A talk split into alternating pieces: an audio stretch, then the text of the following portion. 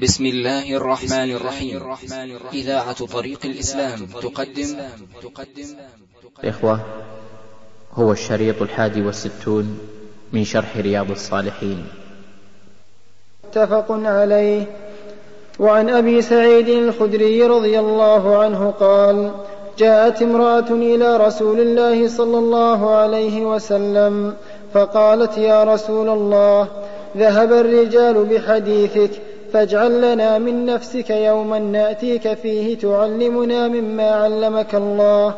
قال اجتمعن يوم كذا وكذا فاجتمعن. فأتاهن النبي صلى الله عليه وسلم فعلمهن مما علمه الله ثم قال ما منكن من امرأة تقدم ثلاثة من الولد إلا كانوا لها حجابا من النار. فقالت امرأة واثنين فقال رسول الله صلى الله عليه وسلم واثنين متفق عليه. قال المؤلف رحمه الله تعالى في كتاب رياض الصالحين باب فضل باب فضل من مات له أولاد صغار. يعني باب الفضل الذي يعطى إياه من مات له أولاد صغار. يعني فاحتسب الأجر من الله عز وجل وصبر. ثم ذكر فيه حديث أنس وأبي هريرة وأبي سعيد وكلها تدل على فضل ذلك أن الإنسان إذا مات له أولاد صغار لم يبلغوا الحنث يعني لم يبلغوا فإنه يكون له سترا من النار فإنهم يكونون له سترا من النار بفضل رحمته إياهم. لأن هؤلاء الأولاد الصغار هم محل الرحمة. فالأولاد إذا كبروا استقلوا بأنفسهم ولم يكن لوالدهم ولم يكن عند والدهم من الرحمة لهم كالرحمة التي عنده للأولاد الصغار. فإذا كان له أولاد صغار وماتوا واحتسب الأجر من الله إذا وهم ثلاثة فإنهم يكونون له سترا من النار فلا تمسه النار إلا تحلة القسم. يريد بتحلة القسم قول الله تعالى وإن منكم إلا واردها كان على ربك حتما مقضيا ثم ننجي الذين اتقوا ونذر الظالمين فيها جثيا. وفي حديث أبي سعيد الخدري رضي الله عنه في اجتماع النساء حتى أتى إليهن النبي صلى الله عليه وعلى آله وسلم فعلمهن مما علمه الله وأخبرهن أنه ما من امرأة يموت لها ثلاثة من الولد لم يبلغ الحنث إلا لا تمسه النار إلا تحية القسم إلا تحلة القسم فقالت امرأة واثنين قال واثنين. وعلى هذا فيكون هذا من فضل الله أيضا أنه إذا مات للإنسان اثنان من الولد ذكور أو إناث ثم صبر واحتسب كان له كان ذلك له حجابا من النار. والله موفق. سبحان الله سبحان الله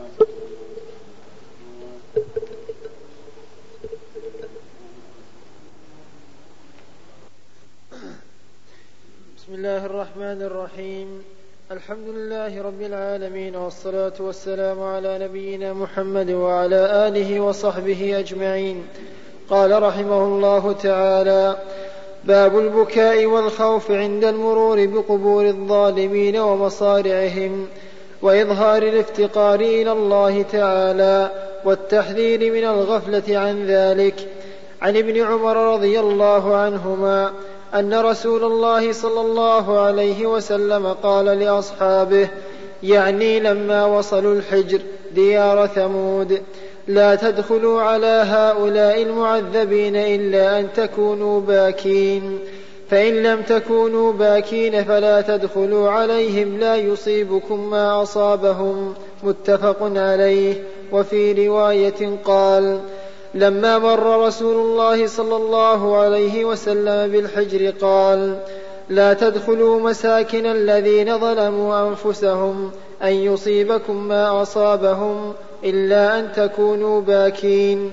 ثم قنع رسول الله صلى الله عليه وسلم رأسه أسرع السير حتى أجاز الوادي.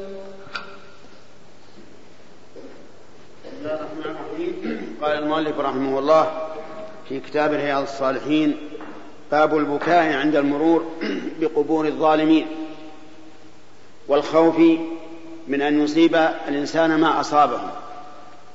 ثم ذكر حديث ابن عمر في مرور النبي صلى الله عليه وسلم بالحجر ديار ثمود وثمود هم قوم صالح الذين أرسلهم الله أرسل الله إليهم صالحا عليه الصلاة والسلام. فذكرهم بالله ولكنهم كفروا به فقال تمتعوا في داركم ثلاثة أيام ثم أخذتهم الصيحة والرجفة فأصبحوا في دارهم جاثمين وكان الله تعالى قد أعطاهم قدرة وقوة في نحت الجبال وبناء القصور في السهول وأصبحوا أمة قوية ولكن الله تعالى أخذهم برجفة وصيحة فماتوا عن آخرهم. مر بهم النبي عليه الصلاة والسلام في طريقه إلى تبوك فقال عليه الصلاة والسلام لا تدخلوا على هؤلاء إلا أن تكونوا باكين فإن لم تكونوا باكين فلا تدخلوا عليهم أن يصيبكم ما أصابهم.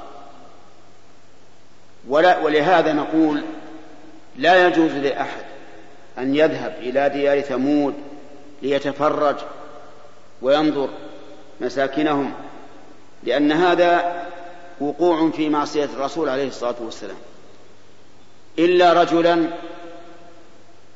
يريد أن يذهب ليعتبر ويكون باكيا حين مروره بذلك بتلك الأماكن.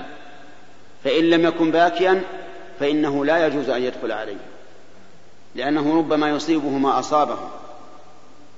ولما مر النبي صلى الله عليه وعلى آله وسلم بواديهم قنع رأسه يعني خفضه و و وأجاز أسرع السير حتى تجاوز الوادي. وبه نعرف خطأ هؤلاء الجهال الذين يذهبون إلى ديار ثمود للتفرج والتنزه ويبقون فيها أياما ينظرون آثارهم القديمة فإن ذلك معصية للرسول عليه الصلاة والسلام ومخالفة لهديه وسنته فإنه عليه الصلاة والسلام لما مر بهذا بهذه الديار أسرع وقنع رأسه عليه الصلاة والسلام وحتى جاوز الوادي وحذر من أن يكون يسكن الإنسان في مساكن الذين ظلموا أنفسهم. والذين أهلكهم الله في هذه الأرض خوفا أن يصيب الإنسان ما أصابهم من عذاب الله إما بكفره بالله عز وجل حتى يستحق هذا العذاب وإما بعقوبة يعاقب بها وإن, وإن لم يكفر وهو إذا لقي الله عز وجل يوم القيامة فالله تعالى بصير بالعباد. والله الموفق نعم.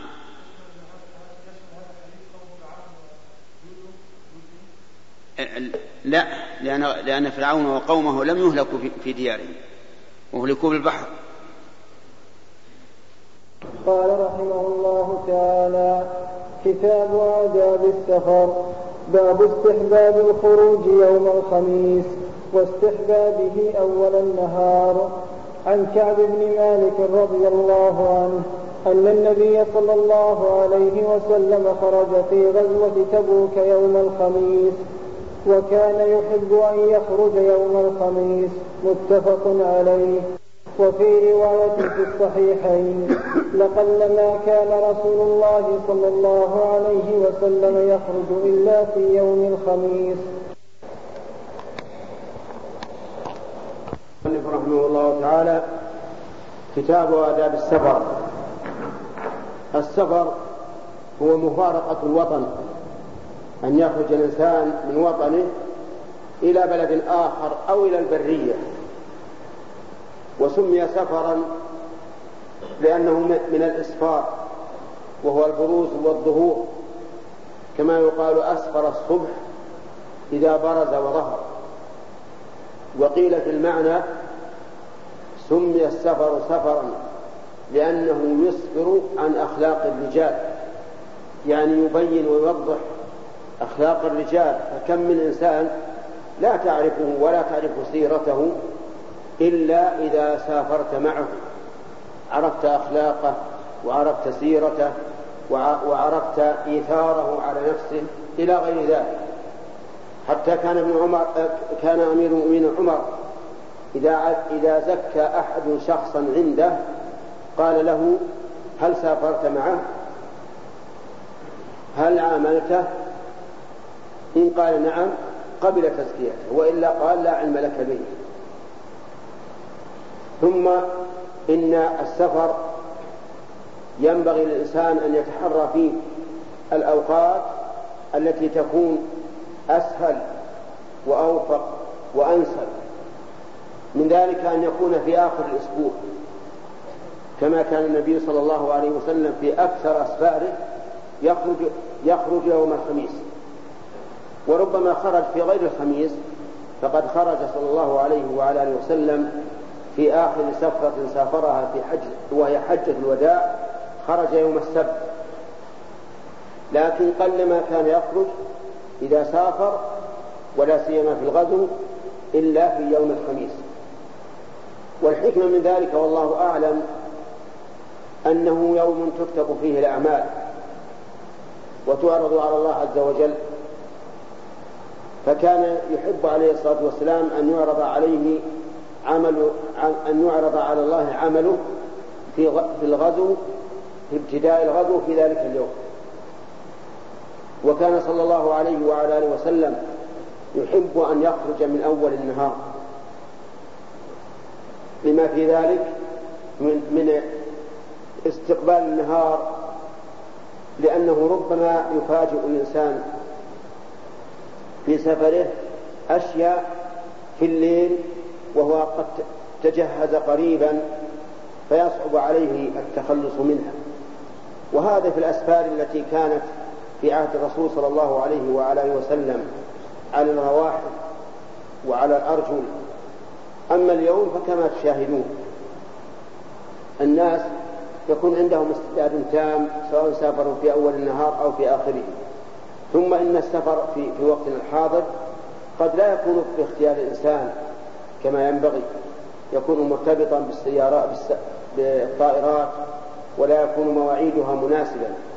على كل حال إذا خرج في أول النهار وفي يوم الخميس فهو أفضل وإن لم يتيسر له ذلك فالأمر واسع والحمد لله. ثم ذكر حديث صخر رضي الله عنه أن النبي صلى الله عليه وعلى آله وسلم قال اللهم بارك لأمتي في بكورها أي في أول أول نهارها. فدعا النبي صلى الله عليه وسلم أن يبارك الله في في أول النهار لأمته لأن أول النهار مستقبل العمل. فإن النهار كما قال الله تعالى معاش. وجعلنا الليل لباسا وجعلنا النهار معاشا. فإذا استقبله الإنسان من أوله صار في ذلك بركة. وهذا شيء مشاهد. أن الإنسان إذا عمل من أول النهار يجد في عمله بركة. لكن مع الأسف أن أكثرنا اليوم ينامون في أول النهار. ولا يستيقظون إلا في الضحى. فيفوت عليهم أول النهار الذي فيه البركة. وقد قال العامة أمير النهار أوله. يعني أن, النهار أن أول النهار هو الذي يتركز عليه العمل. وكان صخر تاجرا وكان يبعث في تجارته في أول النهار. فأثرى وكثر ماله. من أجل دعاء النبي صلى الله عليه وسلم بالبركة في لهذه الأمة في بكورها اللهم بسم الله الرحمن الرحيم. الحمد لله رب العالمين والصلاة والسلام على نبينا محمد وعلى آله وصحبه أجمعين. قال رحمه الله تعالى باب استحباب طلب الرفقة وتأميرهم على أنفسهم واحدا يطيعونه. عن ابن عمر رضي الله عنهما قال قال رسول الله صلى الله عليه وسلم لو أن الناس يعلمون من الوحدة ما أعلم ما سار راكب بليل وحده رواه البخاري. وعن عمرو بن وعن عمرو بن شعيب عن أبيه عن جده رضي الله عنه قال قال رسول الله صلى الله عليه وسلم الراكب شيطان والراكبان شيطانان والثلاثة ركب رواه أبو داود والترمذي والنسائي بأسانيد صحيحة وقال الترمذي حديث حسن. وعن أبي سعيد وأبي هريرة رضي الله تعالى عنهما قالا قال رسول الله صلى الله عليه وسلم إذا خرج ثلاثة في سفر فليؤمروا أحدهم. حديث حسن رواه أبو داود بإسناد حسن. وعن ابن عباس رضي الله عنهما أن النبي صلى الله عليه وسلم قال خير الصحابة أربعة وخير السرايا أربعمائة وخير الجيوش أربعة آلاف ولن يغلب اثنا عشر ألفا من قلة رواه أبو داود والترمذي وقال حديث حسن.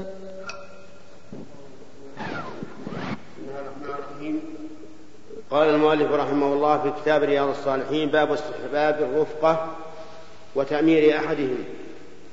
هذا الباب تضمن مسألتين. المسألة الأولى أنه ينبغي للإنسان أن يكون معه رفقة في السفر وأن لا يسافر وحده.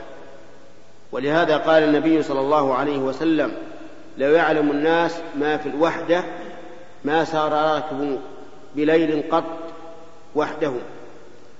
يعني معناه أن الإنسان لا ينبغي أبدا أن يسير وحده في السفر لأنه ربما يصاب بمرض أو بإغماء أو يتسلط عليه أحد أو غير ذلك من المحذورات فلا يكون معه أحد يدافع عنه أو يخبر عنه أو ما أشبه ذلك.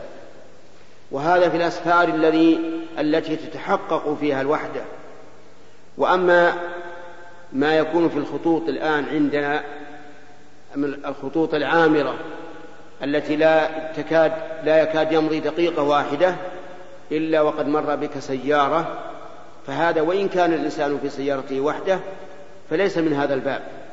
يعني ليس من السفر وحده لأن الخطوط الآن العامرة كما بين القصيم والرياض والرياض ومكة وما أشبه ذلك هذه خطوط عامرة. كأنما تمشي في وسط البلد. لا تفقد السيارة. دائما والسيارات هذه راح وهذا جاي. فلا يدخل في النهي. ثم بين النبي عليه الصلاة والسلام في حديث عمرو بن شعيب أن الراكب شيطان. والراكبان شيطانان والثلاثة ركب. يعني الراكب وحده الذي يسافر وحده شيطان. والذي يسافر وليس معه إلا واحد شيطانان. والثلاثة ركب. يعني ليسوا من الشياطين بل هو ركب مستقل.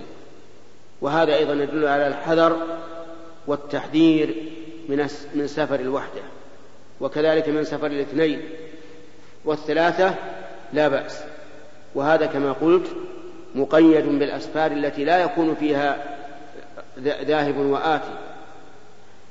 ثم ذكر حديث حديث أبي سعيد وأبي هريرة أن الرسول عليه الصلاة والسلام أمر المسافرين إذا سافروا أن يؤمروا أحدهم.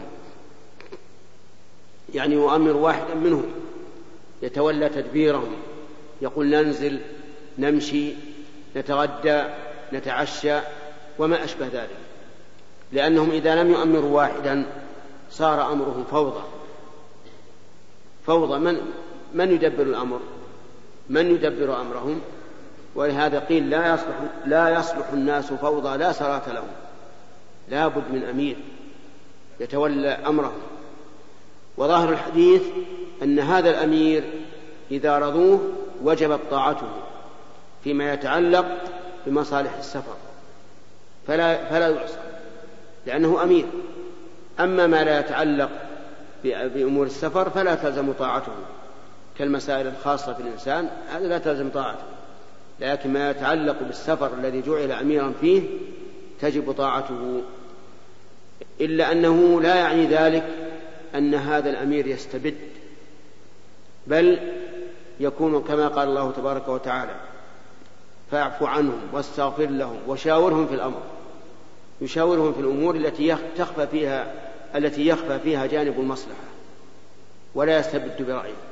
أما الأمور الواضحة فلا حاجة للمشورة فيها وأما الأمور التي تشكل أو أو تتردد في يتساوى فيها جانب المصلحة والمفسدة فلا بد من مشاورة الرفقاء. والله موفق.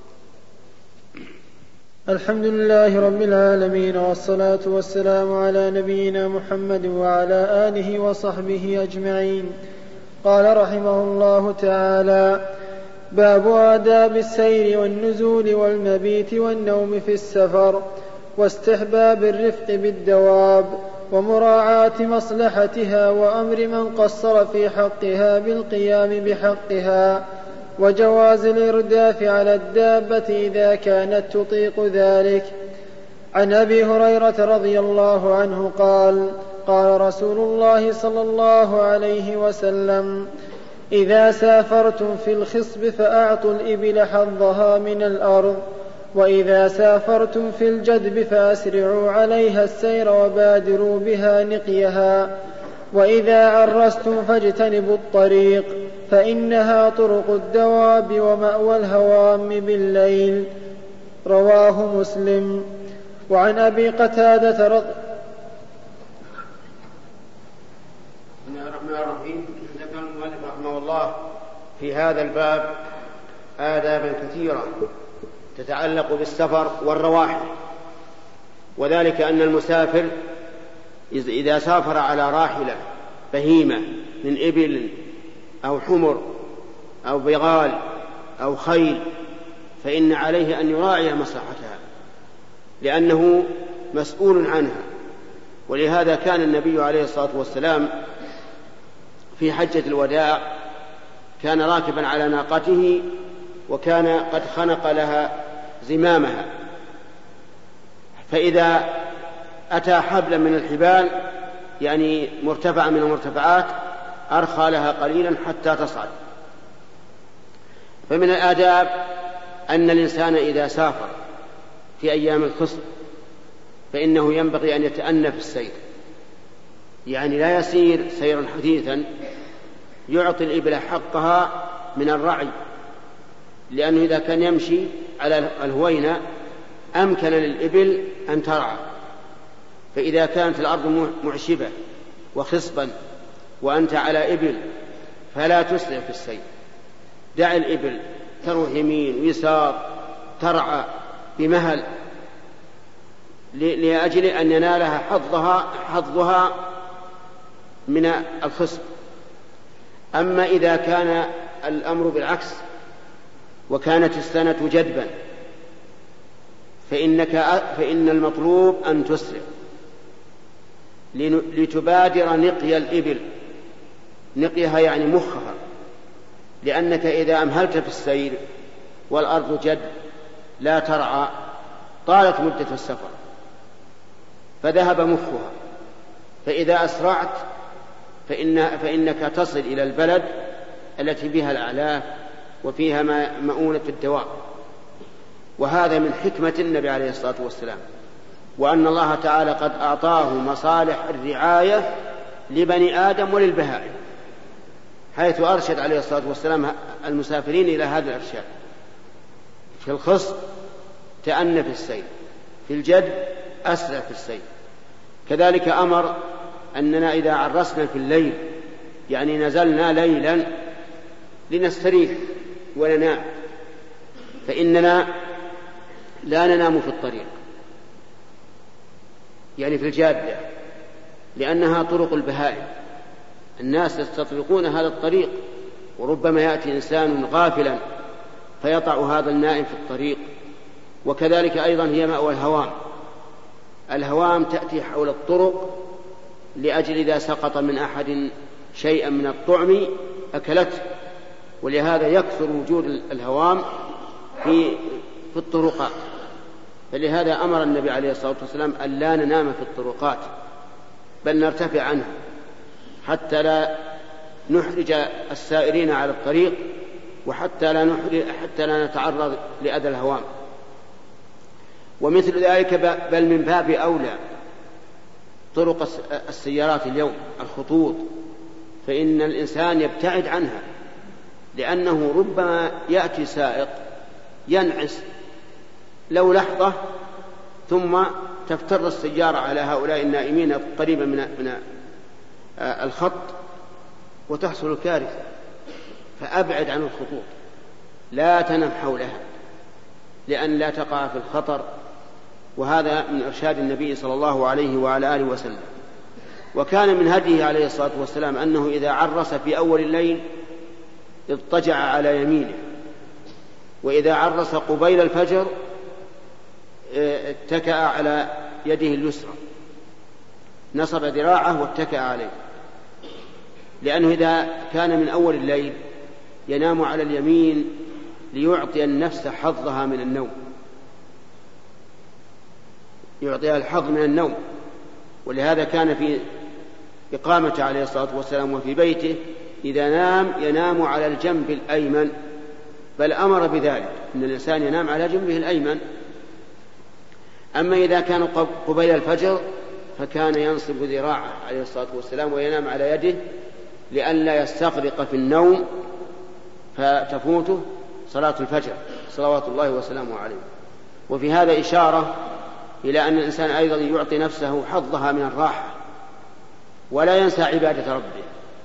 ففي أول الليل يمكنه أن ينام ويشبع قبل الفجر ثم يقوم. في آخر الليل لا لا ينام نومة المطمئن بل نومة الإنسان المستوفز الذي لا يستغرق في النوم لئلا تفوته صلاة الفجر. وفي هذا دليل على أن الإنسان ينبغي له أن يستعمل المنبه في النوم. المنبه الساعة تنبهه من أجل أن لا تفوته الصلاة. فإن ركز الرسول عليه الصلاة والسلام ذراعه ونصره إياه يعني بذلك لئلا ينتبه لأجل أن ينتبه. فكذلك الإنسان ينبغي أن يجعل معه منبهة تنبهه للصلاة. فهذه من آداب السفر التي دل عليها خير البشر صلوات الله وسلامه عليه. والله موفق. الصلاة والسلام على نبينا محمد وعلى آله وصحبه أجمعين. نقل المؤلف رحمه الله تعالى في سياق الأحاديث في باب آداب السير والنزول والمبيت والنوم في السفر واستحباب الرفق بالدواب ومراعاة مصلحتها وأمر من قصر في حقها بالقيام بحقها وجواز الإرداف على الدابة إذا كانت تطيق ذلك.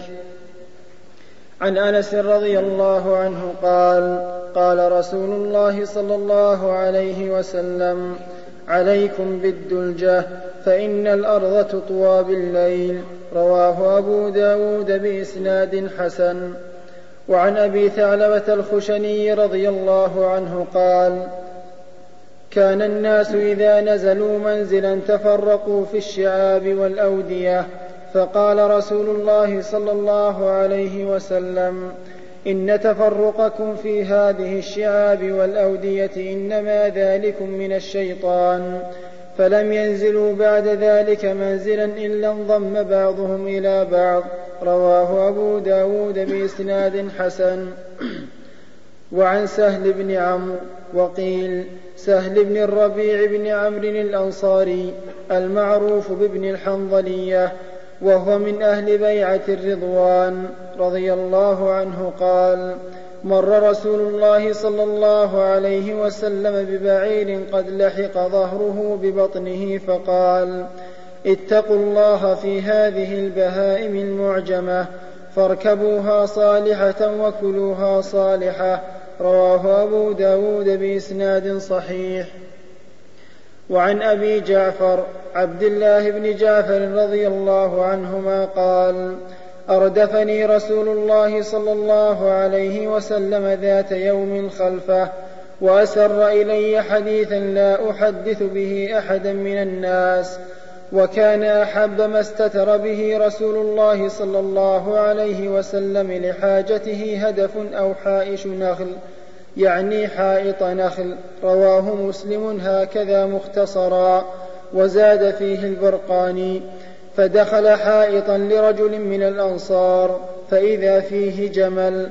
فلما رأى رسول الله صلى الله عليه وسلم فلما رأى رسول الله صلى الله عليه وسلم جرجر وذرفت عيناه فأتاه النبي صلى الله عليه وسلم فمسح سراته أي سنامه وذفراه فسكن فقال من رب هذا الجمل؟ لمن هذا الجمل؟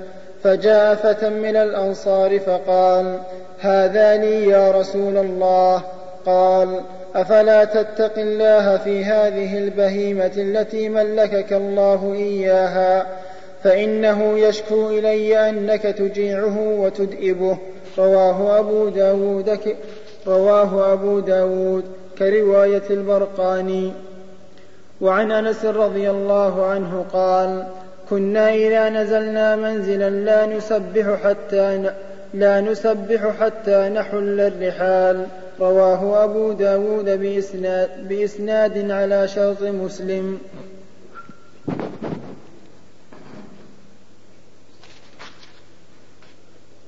وقوله لا نسبح أي لا نصلي النافلة ومعناه أنا مع حرصنا على الصلاة لا نقدمها على حط الرحال وإراحة الدواب بسم الرحيم هذه أحاديث في آداب السفر ساقها النووي رحمه الله في كتاب رياض الصالحين. منها أن النبي صلى الله عليه وعلى آله وسلم أرشد أمته إلى أن يسيروا في الليل وأخبر أن الأرض تطوى أي تطوى للمسافر إذا سافر في الليل يعني أنه يقطع في الدلجة في الليل ما لا يقطعه في النهار. وذلك لأن الليل وقت براد فهو أنشط للرواحل وأسرع في سيرها. ولهذا عبر النبي عليه الصلاة والسلام عن ذلك بأنه, بأنه تطوى الأرض للمسافر إذا مشى في الليل.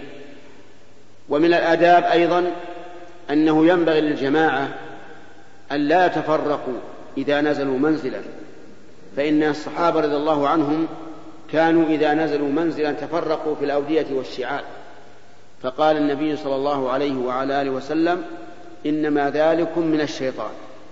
يعني تفرقكم. ثم فما نزلوا بعد ذلك منزلا إلا اجتمعوا جميعا لأن ذلك أقوى لهم وأحفظ. ولو تسلط عليهم عدو في هذه في هذه الليلة وكانوا جميعا أمكنهم المدافعة. لكن إذا تفرقوا توزعوا وفشلوا. ومن ذلك أيضا أن النبي صلى الله عليه وعلى آله وسلم أمر بالرفق بالبهائم وأنه يجب على الإنسان أن يعاملها معاملة حسنة فلا يكلفها ما لا تطيق ولا يقصر عليها في أكل وشرب. ومن ذلك أيضا من الآداب أنه أن الإنسان يركب الراحلة وحده وله أن يردف غيره لكن بشرط أن تكون الراحلة مطيقة للإرداف فإن لم تكن مطيقة لضعفها أو نحو ذلك فإنه لا يحل له أن يكلفها ما لا تطيق. لأن هذه البهائم تتعب كما يتعب الإنسان. هي مكونة مما كون منه الإنسان من لحم وعظم ودم. فإذا كان الإنسان يتعب إذا حمل ما لا يطيق أو إذا حمل عملا يتعبه فكذلك هذه البهائم. ولهذا أمرنا النبي عليه الصلاة والسلام أن نتقي الله تعالى فيها وألا نقصر في حقها. ثم ذكر حديث ابن الحنظلية أن الرسول عليه الصلاة والسلام كان قلما يقضي حاجته إلا إلى هدف أو حائش. يعني حائط هدف يعني مثل العنزة كان يركزها عليه الصلاة والسلام ويقضي حاجته إليها فدخل ذات يوم حائط رجل من الأنصار. فإذا بجمل فلما رأى النبي صلى الله عليه وسلم يعني رآه الجمل رأى النبي عليه الصلاة والسلام. جاء يجرجر بجيرانه خافضا رقبته وعيناه تذرفان. الجمل. يشكو صاحبه إلى النبي عليه الصلاة والسلام. فقال النبي صلى الله عليه وسلم من رب هذا الجمل؟ من لهذا الجمل؟ فجاء رجل من الأنصار فقال هذا لي يا رسول الله. فأخبره النبي صلى الله عليه وسلم أن الجمل يشكو إليه صاحبه بأنه يجيع ويحمله ما لا يطيق. وأمره أن يتقي الله تعالى فيه. وهذا من آيات النبي عليه الصلاة والسلام. أن البهائم العجم تشكو إليه إذا رأته عليه الصلاة والسلام. لأن هذا من آيات الله التي يؤيد الله تعالى بها رسوله صلى الله عليه وعلى آله وسلم. فإن الله تعالى ما أرسل رسولا إلا أعطاه آيات تدل على نبوته لئلا يكذبه الناس. لأن الناس لو جاء إليهم رجل وقال أنا رسول الله إليكم بدون آية ما صدقوه. لكن الله تعالى يؤتي رسله آيات تدل على أنهم صادقون. وأعظم آيات أعطيها الأنبياء ما أعطيه الرسول عليه الصلاة والسلام. وقد ذكر ابن كثير رحمه الله في النهاية في البداية والنهاية وغيره أيضا أنه ما من آية لنبي من الأنبياء السابقين إلا كان لرسول الله صلى الله عليه وسلم مثلها أو أعظم منها. إما له هو شخصيا وإما لأتباعه. وذكر على ذلك أمثلة وشواهد كثيرة. لكن لم يعط أحد من الأنبياء مثل ما أعطيه النبي صلى الله عليه وعلى آله وسلم من هذا الوحي القرآن. ولهذا قال وإنما الذي أوتيته وحي أوحاه الله إلي فأرجو أن أكون أكثرهم تابعا يوم القيامة. لأن هذا الوحي باقي إلى يومنا هذا والناس كلما قرأوه ازدادوا إيمانا بالله ورسوله. لما فيه من الآيات العظيمة الدالة على أن رسول الله صلى الله عليه وسلم رسول الله حقا. والله موفق سبحان الله. سبحان الله لا حول ولا قوة إلا بالله. اللهم لا اللهم لا مانع لما أعطيت ولا معطي لما منعت ولا ولا بسم الله الرحمن الرحيم. الحمد لله رب العالمين والصلاة والسلام على نبينا محمد وعلى آله وصحبه أجمعين. قال رحمه الله تعالى باب إعانة الرفيق.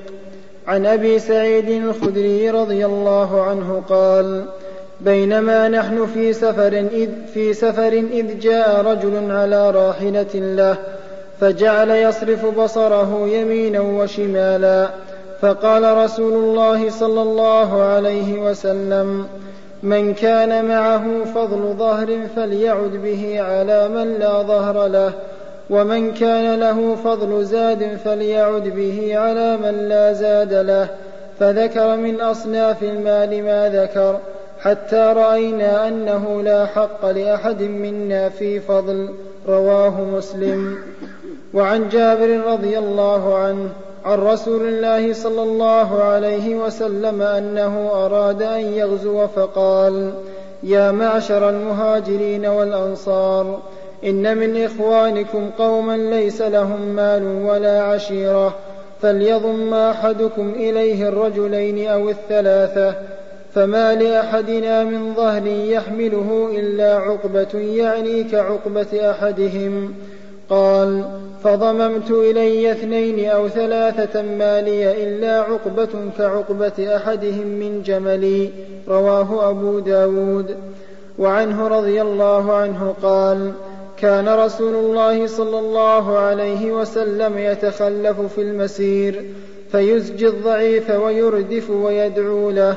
رواه أبو داود بإسناد حسن. بسم الله الرحمن الرحيم. قال المؤلف رحمه الله تعالى باب الإحسان إلى الرفيق يعني في السفر والرفق به وهذا من آداب السفر. أن الإنسان يحسن إلى رفيقه في السفر ويرفق به. ثم ذكر المؤلف رحمه الله ثلاثة أحاديث. منها أن رجلا جاء إلى النبي صلى الله, صلى الله عليه وسلم وهو في سفر. فجعل يلتفت يمينا وشمالا. وكأنه كأنه يبدي حاجته للناس. فقال النبي صلى الله عليه وسلم من كان عنده فضل ظهر فليعد به على من لا ظهر له ومن كان عنده فضل زاد فليعد به على من لا زاد له وذكر أصنافا من المال.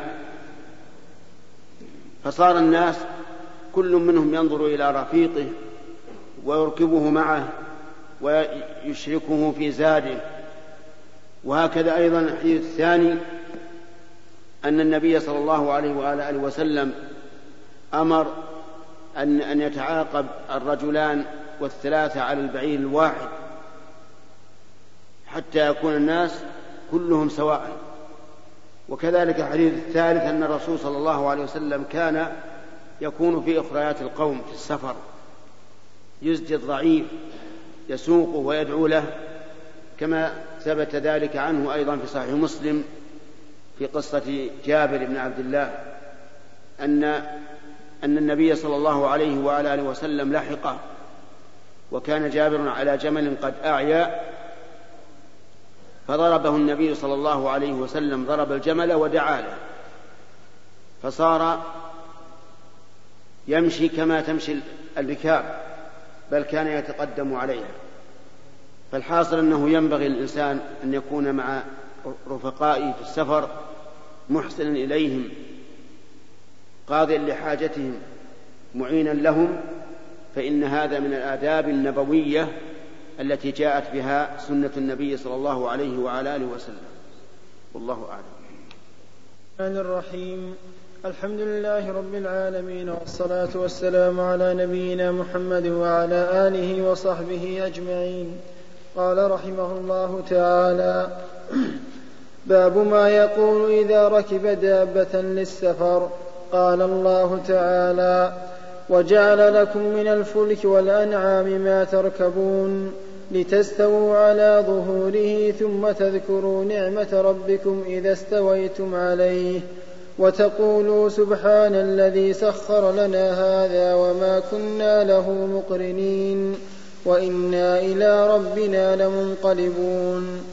عن ابن عمر رضي الله عنهما أن رسول الله صلى الله عليه وسلم كان إذا استوى على بعيره خارجا إلى سفر كبر ثلاثا ثم قال سبحان الذي سخر لنا هذا وما كنا له مقرنين وإنا إلى ربنا لمنقلبون. اللهم إنا نسألك في سفرنا هذا البر والتقوى ومن العمل ما ترضى. اللهم هون علينا سفرنا هذا واطو عنا بعده. اللهم أنت الصاحب في السفر والخليفة في الأهل. اللهم إني أعوذ بك من وعثاء السفر وكابة المنظر وسوء المنقلب في المال والأهل والولد. وإذا رجع قالهن وزاد فيهن. آيبون تائبون عابدون لربنا حامدون رواه مسلم. بسم الله الرحمن الرحيم. قال المؤلف رحمه الله تعالى في باب آداب السفر باب ما يقول إذا ركب دابته للسفر. هكذا قيد المؤلف رحمه الله الحكم بما إذا ركب للسفر. وظاهر الآية الكريمة أن الحكم عام. أن الإنسان إذا ركب دابته أو سيارته أو السفينة فإنه يقول ما ذكره الله عز وجل. ثم ذكر حديث ابن عمر رضي الله عنهما أن النبي صلى الله عليه وسلم كان إذا ركب دابته خارجا في سفر قال كذا وكذا. وذكر قبل ذلك الآية وهي قوله تعالى وجعل لكم من الفلك والأنعام ما تركبون لتستووا على ظهوره ثم تذكروا نعمة ربكم إذا استويتم عليه وتقولوا سبحان الذي سخر لنا هذا وما كنا له مقرنين وإنا إلى ربنا لمنقلبون. جعل لكم يعني صير لكم من الفلك يعني السفن. والسفن ثلاثة أنواع. سفن بحرية وسفن برية وسفن جوية. أما السفن البحرية فكانت معروفة من قديم الزمان من زمن نوح عليه الصلاة والسلام.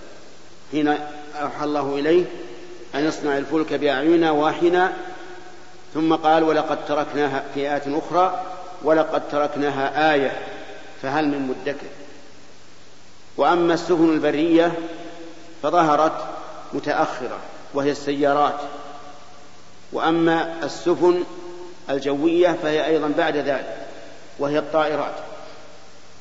وكلها داخلة في قوله وجعل لكم من الفلك فإنها فلك لأنها تجمع ما شاء الله من الخلق.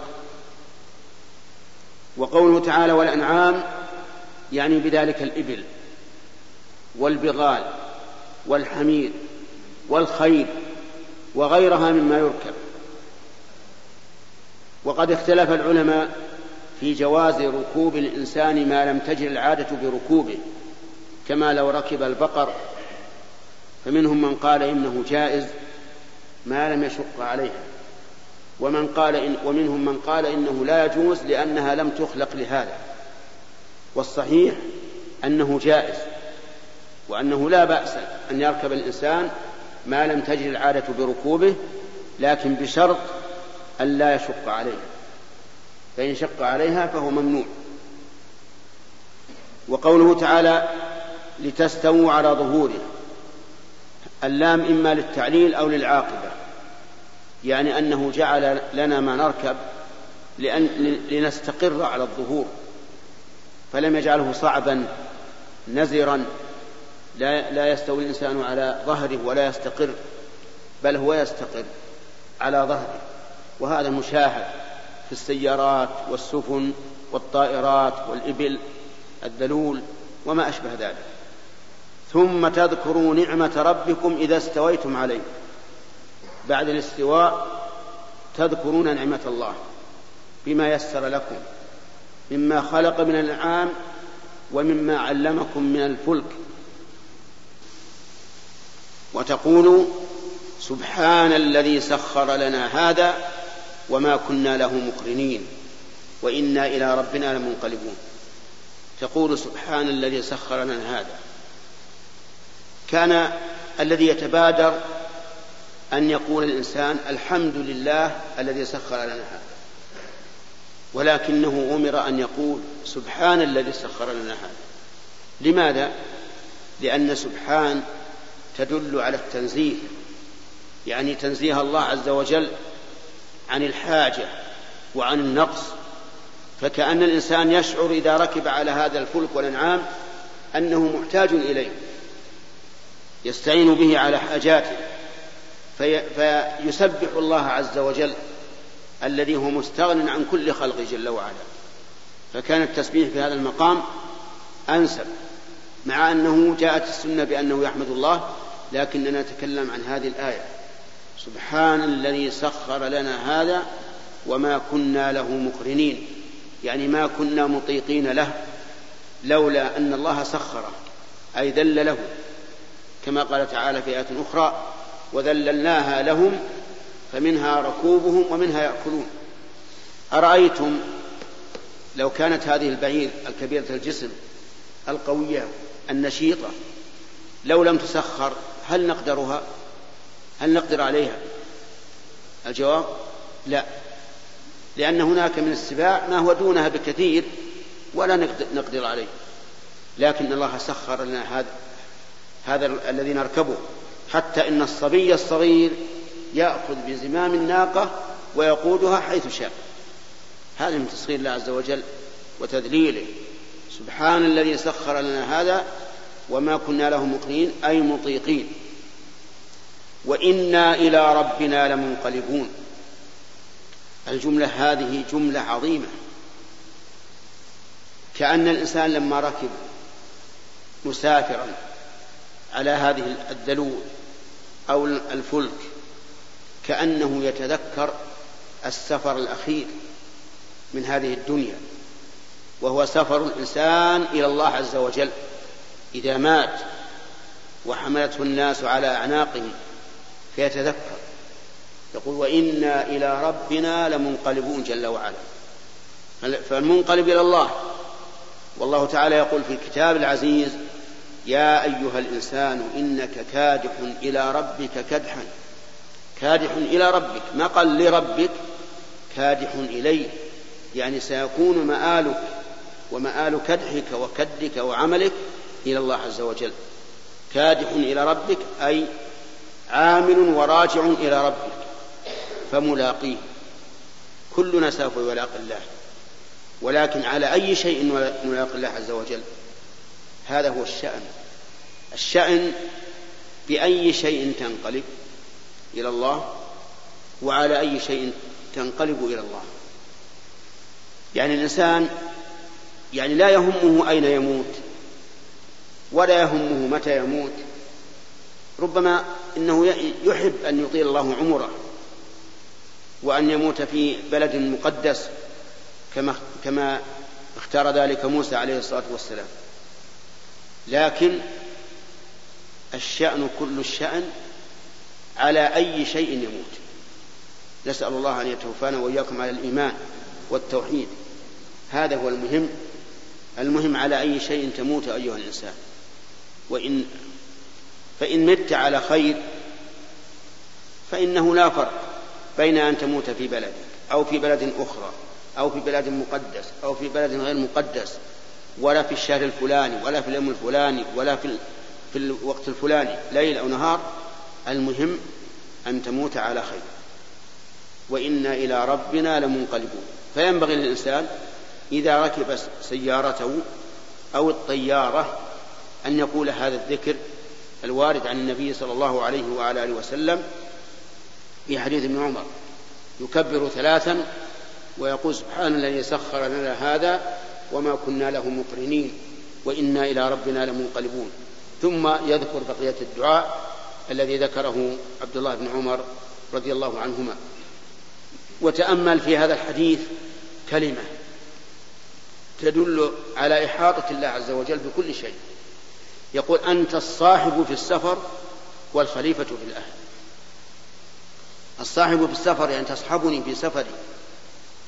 تيسره علي تسهله علي. وأنت الخليفة في الأهل أي خليفتي في أهلي من بعدي. تحوطهم برعايتك وعنايتك فهو جل وعلا مع الإنسان في سفره وخليفته في أهله لأنه جل وعلا بكل شيء محيط. والله موفق. الحمد لله رب العالمين والصلاة والسلام على نبينا محمد وعلى آله وصحبه أجمعين. قال رحمه نقل المؤلف رحمه الله تعالى في سياق الأحاديث في باب ما يقول إذا ركب دابة للسفر.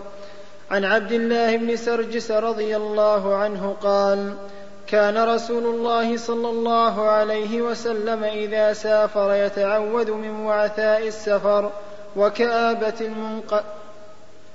كان رسول الله صلى الله عليه وسلم إذا سافر يتعوذ من وعثاء السفر وكآبة المنقلب والحور بعد الكون ودعوة المظلوم وسوء المنظر في الأهل والمال. رواه مسلم.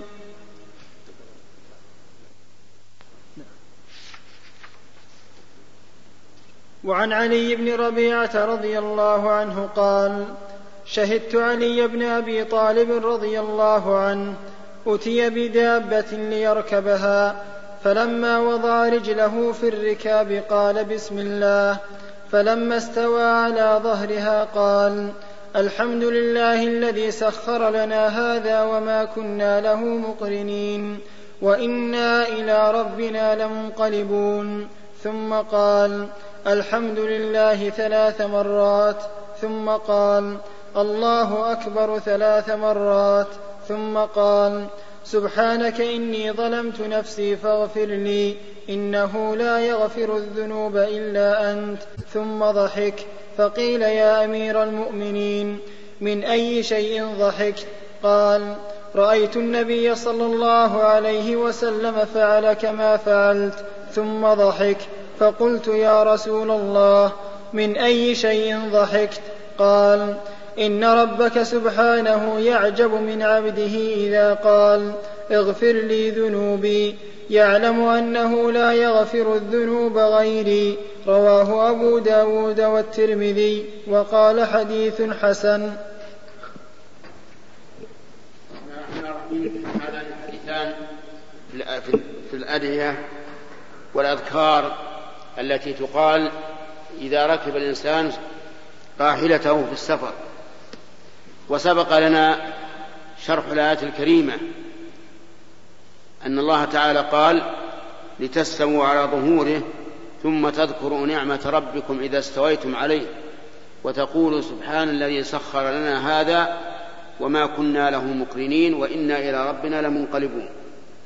كذلك أيضا يتعوذ الإنسان من وعثاء السفر ومن كآبة المنظر ومن سوء المنقلب في المال والأهل ويتعوذ أيضا من دعوة المظلوم ويسأل الله المغفرة والرحمة ويحمد الله ثلاثا ويكبر ثلاثا. كل هذا مما جاء عن النبي صلى الله عليه وعلى آله وسلم. فإن ذكرته بلفظه فهذا هو الأحسن والأفضل. وإلا فقل ما تيسر. وأهم شيء ما ذكره الله تعالى في القرآن. سبحان الذي سخر لنا هذا وما كنا له مقرنين وإنا إلى ربنا لمنقلبون. وفي حديث علي بن أبي طالب رضي الله عنه بيان سعة مغفرة الله ورحمته وأنه عز وجل يفرح من عبده إذا استغفره وتاب إليه. وقد ثبت عن النبي صلى الله عليه وعلى آله وسلم أنه قال لله أشد فرحا بتوبة عبده من أحدكم براحلته وذكر الحديث وهو أنه رجل مسافر أضل راحلته وفقدها فطلبها فلم يجدها وعليها طعامه وشرابه فأيس منها ومن الحياة ونام تحت شجرة ينتظر الموت فبينما هو كذلك إذا براحلته قد تعلقت بالشجرة. فأخذ بزمامها وقال اللهم أنت عبدي وأنا ربك. يريد أن يقول اللهم أنت ربي وأنا عبدك لكنه أخطأ من شدة الفرح. فالله عز وجل يفرح بتوبة عبده. فعليك يا أخي المسلم أن تتوب إلى الله وترجع وتحصي ذنوبك وتستغفر وتعلم أنك إذا متى استغفرت الله تعالى بصدق وإخلاص فإن الله تعالى يغفر لك. ومن يعمل سوءا أو يظلم نفسه ثم يستغفر الله يجد الله غفور رحيما نسأل الله يغفر لنا ولكم ويرحمنا ويرحمكم إنه على كل شيء قدير. الحمد لله رب العالمين والصلاة والسلام على نبينا محمد وعلى آله وصحبه أجمعين. قال رحمه الله تعالى باب تكبير المسافر إذا صعد الثنايا وشبهها وتسبيحه إذا هبط في الأودية ونحوها والنهي عن المبالغة برفع الصوت بالتكبير ونحوه. عن جابر رضي الله عنه قال كنا إذا صعدنا كبرنا وإذا نزلنا سبحنا. رواه البخاري. وعن ابن عمر رضي الله عنهما قال كان النبي صلى الله عليه وسلم وجيوشه إذا علوا الثنايا كبروا وإذا هبطوا سبحوا. رواه أبو داود بإسناد صحيح.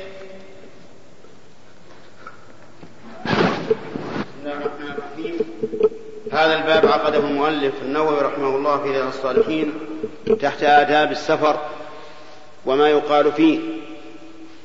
فمن ذلك أنه من آداب السفر أنه إذا صعد الإنسان شيئا مرتفعا كالجبل وكذلك في الطائرة إذا صعدت فإنه يكبر. يقول الله أكبر إما مرة أو مرتين أو ثلاثا. وإذا نزل سبح. قال سبحان الله مرة أو مرتين أو ثلاثا. ووجه ذلك أن الإنسان إذا علا فإنه يرى نفسه في مكان عال فقد يستعظم نفسه فيقول الله أكبر يعني يرد نفسه إلى الاستصغار أمام كبرياء الله عز وجل فيقول الله أكبر. يعني لو علوت أنت أيتها النفس فإن فوقك من هو أعلى منك وهو الله جل وعلا فيقول الله أكبر. أما إذا نزل فالنزول سفول و ودنو وتطامن وذل فيقول سبحان الله يعني أنزه الله سبحانه وتعالى عن السفول وعن وعن النزول لأنه سبحانه وتعالى فوق كل شيء. و و وإن كان جل وعلا ثبت عن رسوله صلى الله عليه وعلى آله وسلم أنه ينزل إلى السماء الدنيا حين يبقى ثلث الليل الآخر هذا نزول يليق بجلاله وعظمته. ولا يلزم منه السفول لأن الله تعالى ليس كمثله شيء. فالمهم أنه من الآداب المستحبة التي هي من هدي الرسول عليه الصلاة والسلام وأصحابه أنك إذا صعدت تقول الله أكبر وإذا نزلت واديا تقول سبحان الله. كذلك الطائرة عند ارتفاعها تكبر عند نزولها في المطار تسبح. لأنه لا فرق بين النزول في الهواء الصعود في الهواء والنزول منه أو على الأرض. والله موفق.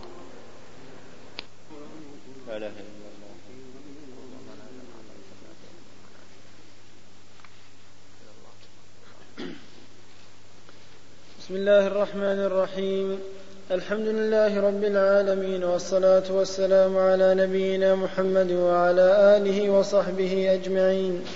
نقل المؤلف رحمه الله تعالى في سياق الأحاديث في باب تكبير المسافر إذا صعد الثنايا وشبهها وتسبيحه إذا هبط في الأودية ونحوها والنهي عن المبالغة برفع الصوت بالتكبير ونحوه.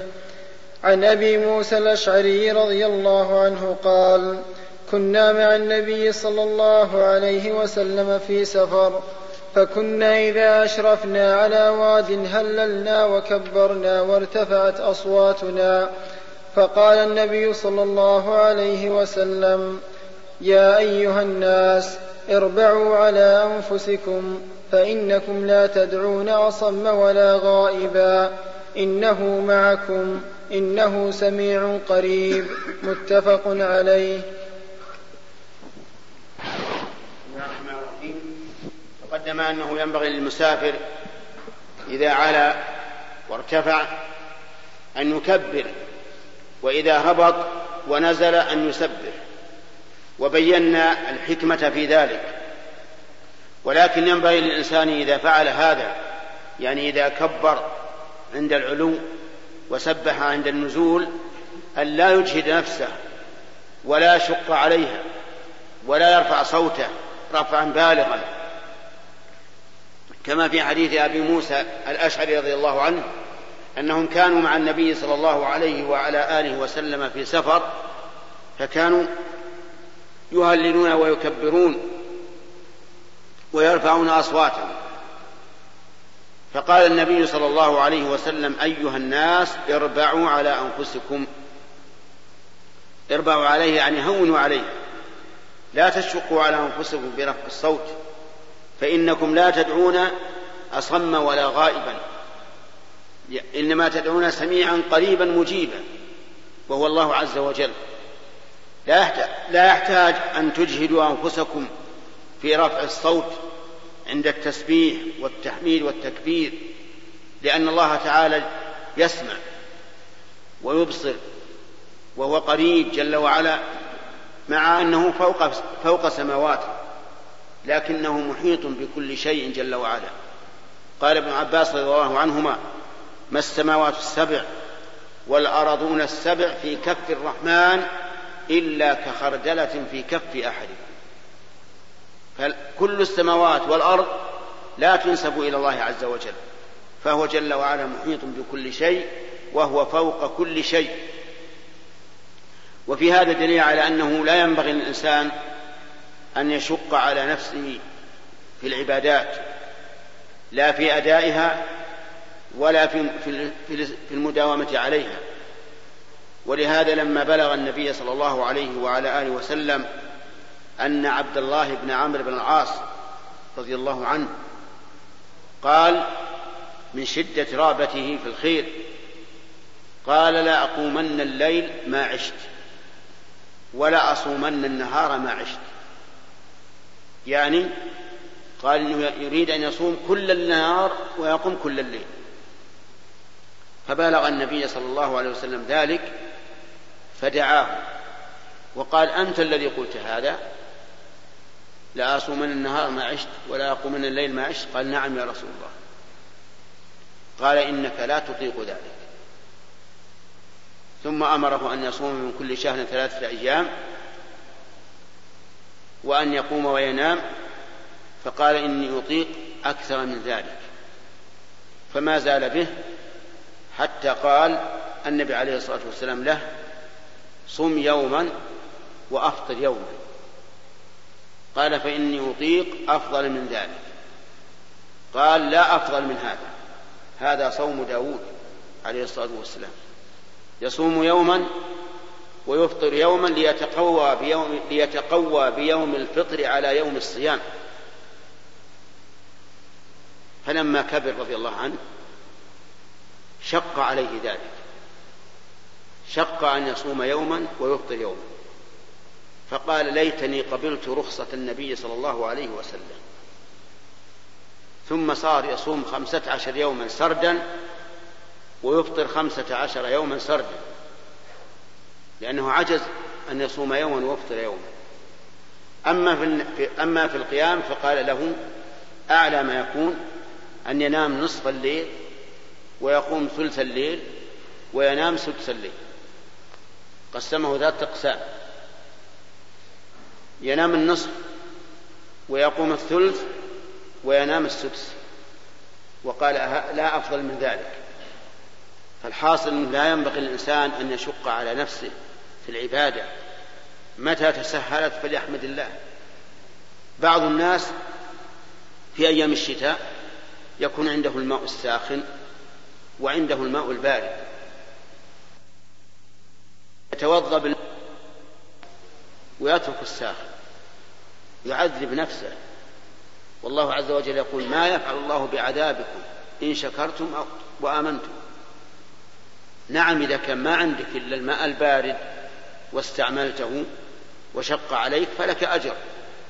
أما أن تعدل عن السهل إلى الصعب طلبا للأجر فهذا ليس بصواب. متى تسهل الأمر فافعل. كذلك بعض الناس مثلا لو قال أنا أبمشي على أبمشي على رجلي إلى الحج لأنه أصعب من المشي بالسيارة. قلنا هذا خطأ. إذا سهل الله لك العبادة فافعل. أو قال الإنسان بقرأ على نور ضعيف ولا أقرأ على نور قوي لأن القراءة على النور الضعيف أصعب يقول هذا غلط أيضا. كلما سهلت العبادة فافعل ما تيسر ولكن لا تقصر. أما إذا إذا لم يمكن إلا إلا مع تعب فهذا الأمر إلى الله. ومتى تعبت في العبادة فلك أجر. والله موفق. قال رحمه الله تعالى باب استحباب الدعاء في السفر. عن أبي هريرة رضي الله عنه قال قال رسول الله صلى الله عليه وسلم ثلاث دعوات مستجابات لا شك فيهن دعوة المظلوم ودعوة المسافر ودعوة الوالد على ولده رواه أبو داود والترمذي وقال حديث حسن وليس في رواية أبي داود على ولده. باب ما يدعو به إذا خاف ناسا أو غيرهم. عن أبي موسى الأشعري رضي الله عنه. أو غيرهم. إذا خاف ناسا أو غيرهم. باب ما يدعو به إذا خاف ناسا أو غيرهم. عن أبي موسى الأشعري رضي الله عنه أن رسول الله صلى الله عليه وسلم كان إذا خاف قوما قال اللهم إنا نجعلك في اللهم إنا نجعلك في نحورهم ونعوذ بك من شرورهم. رواه أبو داود والنسائي بإسناد صحيح. بسم الله الرحمن الرحيم. قال المؤلف النووي رحمه الله في كتاب رياض رياض الصالحين باب استحباب دعاء المسافر. المسافر هو الذي فارق وطنه فإنه يكون مسافرا حتى يرجع إليه. ودعوة المسافر دعوة محتاج في الغالب والإنسان إذا احتاج ودعا ربه أوشك أن يستجاب له لأن الله سبحانه وتعالى يجيب دعوة المضطر ويجيب دعوة المحتاج أكثر مما يستجيب دعاء غيرهما. ثم ذكر حديث ثلاث دعوات مستجابات لا شك فيهن. دعوة المظلوم ودعوة المسافر ودعوة الوالي. أما دعوة المظلوم فمعناها أنه إذا ظلمك أحد فأخذ مالك أو جحد مالك عنده أو اعتدى عليك بضرب أو اعتدى عليك بغيبة يسبك في المجالس فهذا ظلم. فإذا دعوت الله عليه استجاب الله دعاءك. حتى لو كان كافرا وظلمته فإنه إذا دعا الله عليك استجاب الله دعاءه. يعني لو مثل عندك عامل كافر وظلمته ثم دعا الله عليك استجاب الله دعاءه. لا حبا للكافر ولكن حبا للعدل لأن الله حكم عدل والمظلوم لا بد أن يوصف له من الظالم. ولهذا لما أرسل النبي صلى الله عليه وعلى آله وسلم معاذا إلى اليمن؟ قال له اتق دعوة المظلوم فإنه ليس بينها وبين الله حجاب. فالمظلوم دعوته مستجابة إذا دعا على ظالمه بمثل ما ظلمه أو أقل. أما إن تجاوز فيكون فإنه يكون معتديا فلا يستجاب له. هذه واحدة. الثاني الثانية دعوة المسافر إذا دعا الله عز وجل أن ييسر سفره وأن يعينه عليه أو بغير ذلك من الدعوات فإن الله تعالى يستجيب له. ولهذا ينبغي للإنسان أن يغتنم فرصة الدعاء في السفر. وإذا كان السفر سفر طاعة كسفر العمرة والحج فإنه يزداد ذلك قوة في إجابة الدعاء. الثالث دعوة الوالي في بعض ألفاظ الحديث على ولده وفي بعض ألفاظها مطلق. الوالد يعني سواء لولده أو عليه. وهذا هو الأصح. دعوة الوالد لولده أو عليه مستجابة. أما دعوته لولده فلأنه يدعو لولده على وجه الشفقة والرحمة والراحمون يرحمهم الله عز وجل. وأما عليه فإنه لا يمكن أن يدعو الوالد على ولده إلا باستحقاق. إلا أنه مستحق للدعوة فإذا دعا عليه وهو مستحق للدعوة استجاب الله دعوته. هذه ثلاث دعوات مستجابات.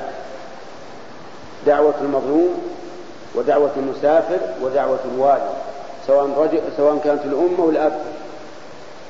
ثم ذكر المؤلف الحديث ما يسن للإنسان إذا خاف قوما أو غيرهم ماذا يقول. مثلا قابلك أناس تخشى منهم من شر قابلك سبع تخشى من شره. أي شيء قبل تخشى من شره؟ فقل اللهم إنا نجعلك في نحورهم ونعوذ بك من شرورهم. إذا قلت ذلك بصدق وإخلاص ولجوء إلى الله كفاك الله شره اللهم نجعلك في نحورهم يعني أمامهم تدفعهم عنا وتمنعنا منهم. ونعوذ بك من شرورهم ففي هذه الحال يكفيك الله إياهم ويكف ويكف عنك شرهم. قلها لنا اللهم يجعل اللهم يجعلك في نحورهم وكمنعنا من شرورهم ونعوذ بك نعوذ بك من شرورهم اللهم نجعلك في نحورهم ونعوذ بك من شرورهم كلمتان يسيرتان. إذا قالهما الإنسان بصدق وإخلاص فإن الله تعالى يجعل يدافع عنه. والله الموفق الرحمن الرحيم. الحمد لله رب العالمين والصلاة والسلام على نبينا محمد وعلى آله وصحبه أجمعين. قال رحمه الله تعالى يا ربي ورسول الله أعوذ بالله من شر وشر ما فيه وشر ما فيه وشر ما خلق فيه وشر ما يجب عليه وأعوذ بك من شر أسد وأسود ومن الحية والعقرب ومن ذاته البلد ومن والد وما ولد رواه أبو داود بسم الله الرحمن الرحيم الحديثان في بيان ما يقوله الإنسان إذا كان مسافرا ونزل منزله. بل في حديث خولة بنت حكيم رضي الله عنها أن النبي صلى الله عليه وعلى آله وسلم قال من نزل منزلا فقال أعوذ بكلمات الله التامات من شر ما خلق. لم يضره شيء حتى يرتحل من منزله ذلك. قول من نزل منزلا يشمل من نزل منزلا في السفر. إذا كان مسافرا ثم نزل ليستريح لغداء أو عشاء أو نوم أو غير ذلك فإنه إذا نزل يقول أعوذ بكلمات الله التامات من شر ما خلق. ومعنى أعوذ أي أعتصم بكلمات الله التامات. وكلمات الله التامات تشمل كلماته الكونية وكلماته الشرعية. فأما كلماته الكونية فهي التي ذكرها الله عز وجل في قوله إنما أمره إذا أراد شيئا أن يقول له كن فيكون. فيحميك الله تعالى بكلماته الكونية. يدافع عنك ما يضرك إذا قلت هذا الكلام. أعوذ بكلمات التامات من شر ما خلق كذلك كلمات الله الشرعية وهي الوحي. فإن كلمات الله الشرعية وهي الوحي فيه فيها وقاية من كل سوء وشر. وقاية للشر قبل نزوله وله بعد نزوله. أما قبل نزوله فقد ثبت عن النبي عليه الصلاة والسلام أن من قرأ آية الكرسي في ليلة لم يزل عليه من الله حافظ ولا يقربه شيطان حتى يصبح. وأما بعد نزول الشر فقد ثبت عن النبي صلى الله عليه وعلى آله وسلم أن الفاتحة إذا قرئ بها على المريض أو على اللذيذ فإنه ينتفع بها.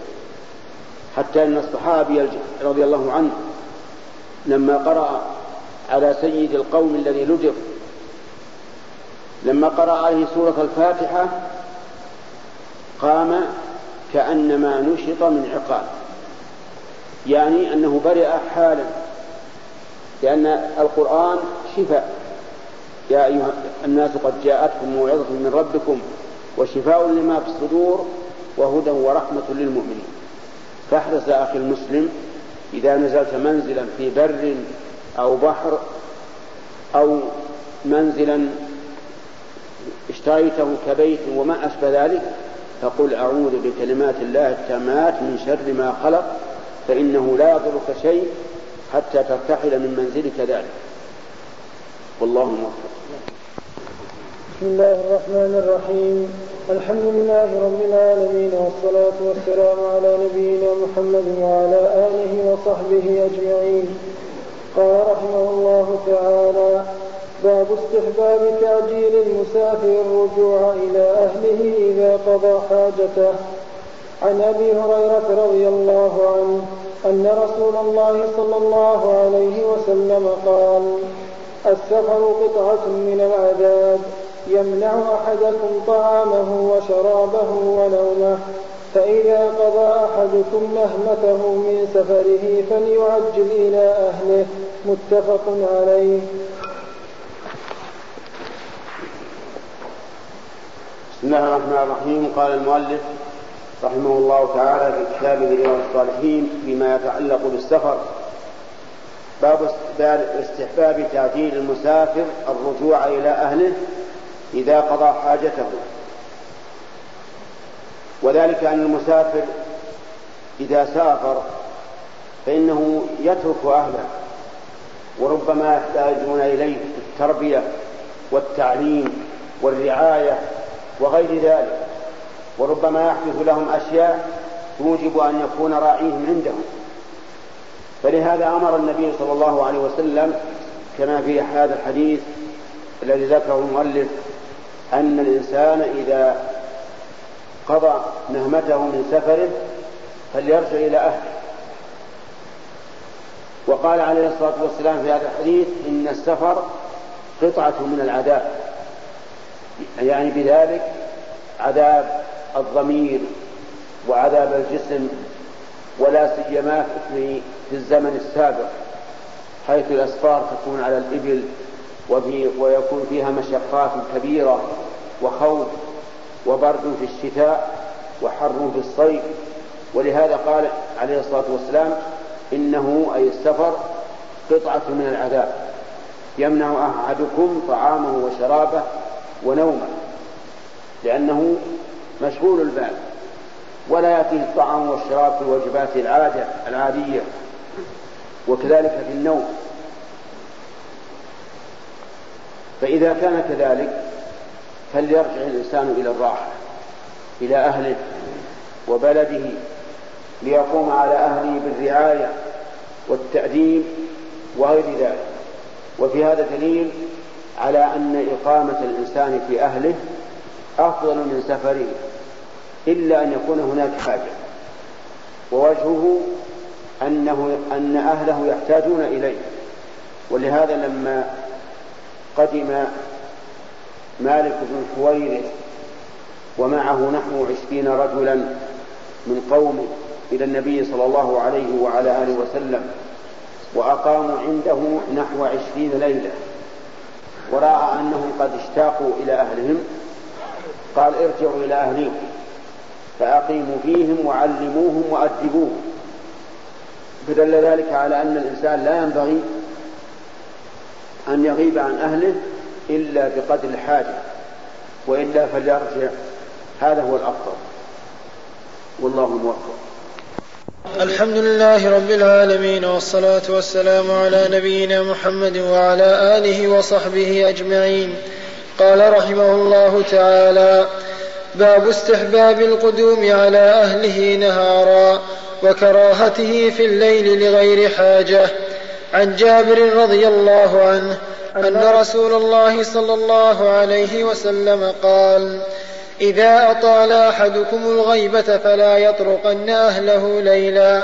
وفي رواية أن رسول الله صلى الله عليه وسلم نهى أن يطرق الرجل أهله ليلا. متفق عليه. وعن أنس رضي الله عنه قال كان رسول الله صلى الله عليه وسلم لا يطرق أهله ليلا وكان يأتيهم غدوة أو عشية متفق عليه. باب استحباب ابتداء القادم بالمسجد الذي الذي في جواره وصلاته فيه ركعتين. عن كعب بن مالك رضي الله عنه أن رسول الله صلى الله عليه وسلم كان إذا قدم من سفر بدأ بالمسجد فركع فيه ركعتين. متفق عليه. بسم الله الرحمن الرحيم. هذان البابان من آداب السفر. الباب الأول أن الإنسان إذا غاب عن أهله وطالت غيبته فلا يطرقهم ليلا أي لا يأتي إليهم في الليل إلا لحاجة أو إعلام. الحاجة مثل أن يحصل عليه في السفر مشقة لو انتظر إلى الصباح مثلا فهذه حاجة يقدم عليهم في الليل ولا حرج. وكذلك أيضا إذا كان قد أعلمهم قال إنه سيقدم عليهم الليلة الفلانية فلا بأس أن يقدم عليهم ليلا أما إذا كان قد أطال الغيبة فإنه لا يتركهم ليلا لأن النبي صلى الله عليه وعلى آله وسلم علل ذلك. قال لكي تمتشط الشعثة وتستحد المغيبة. يعني معناه لأجل أن المرأة تتجمل وتتزين لزوجها لئلا يقدم عليها وهي شعثة غير ماشطة أو لم تستحد أي لم تحلق عانتها. فلهذا قيد المسألة بما إذا طال السفر. أما إذا لم يطل السفر كسفر يوم أو يومين أو ما أشبه ذلك فلا حرج عليه أن يقدم إلى أهله متى شاء والحاصل أنه إذا أطال الغيبة فلا يقدم على أهله ليلا إلا لحاجة أو إذا كان قد أعلمهم بذلك فقال سآتي في الطائرة الفلانية الليلة الفلانية فلا بأس. أما الحديث الثاني فهو إذا قدم الإنسان من السفر فليبدأ قبل كل شيء بالمسجد قبل أن يدخل على أهله. يبدأ بالمسجد ويصلي فيه ركعتين لأن النبي صلى الله عليه وعلى آله وسلم سن ذلك لأمته. بقوله وفعله. فكان صلى الله عليه وسلم إذا قدم أول ما يبدأ به المسجد يصلي فيه ركعتين. ولما جاءه جابر رضي الله عنه ليأخذ ثمن جمله الذي باعه عليه قال له أدخلت المسجد وصليت؟ قال لا. قال ادخل المسجد وصل ركعتين. وهذه السنة قد غفل عنها كثير من الناس. إما جهلا بذلك وإما تهاونا ولكن ينبغي للإنسان أن يحيي هذه السنة وإذا وصل إلى البلد فليكن أول ما يبدأ به أن يدخل المسجد ويصلي ركعتين ثم بعد ذلك يذهب إلى أهله. والله الموفق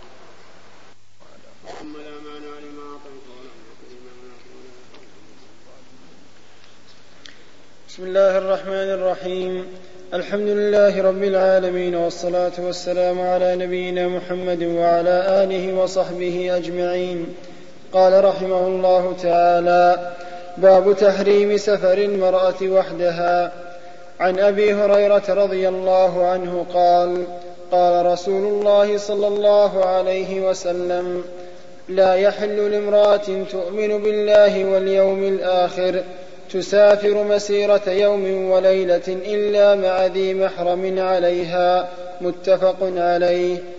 وعن ابن عباس رضي الله عنهما أنه سمع النبي صلى الله عليه وسلم يقول لا يخلون رجل بامرأة إلا ومعها ذو محرم ولا تسافر المرأة إلا مع ذي محرم فقال له رجل يا رسول الله إن امرأتي خرجت حاجة وإني اكتتبت في غزوة كذا وكذا. قال انطلق فحج مع امرأتك. متفق عليه. بسم الله الرحمن الرحيم. قال المؤلف رحمه الله تعالى في كتاب رياض الصالحين باب تحريم سفر المرأة وحدها يعني بلا محرم. وذلك أن المرأة ناقصة العقل والدين قريبة التصور كل إنسان يخدعها وكل إنسان يزل بها وهي فتنة فتنة الرجال كما قال النبي عليه الصلاة والسلام إنما كانت فتنة بني إسرائيل في النساء وقال ما تركت بعدي فتنة أضر على الرجال من النساء. فلهذا تمنع المرأة من السفر بلا محرم. واختلف العلماء فيما إذا كان السفر قصيرا هل تمنع منه أو لا؟ فمن العلماء من قال إنها تمنع حتى من السفر القصير. ومنهم من قال لا تمنع إلا من السفر الطويل. والصحيح أنها تمنع مما يسميه الناس سفرا. فكل ما يطلق عليه اسم سفر فإنه لا يجوز للمرأة أن تسافر إلا مع ذي محرم خوفا من عليها من الفتنة والشر والبلاء. ثم ذكر المؤلف حديث أبي هريرة وحديث ابن عباس رضي الله عنهم فيما يدل على ذلك أنه يحرم أن تسافر المرأة بلا محرم.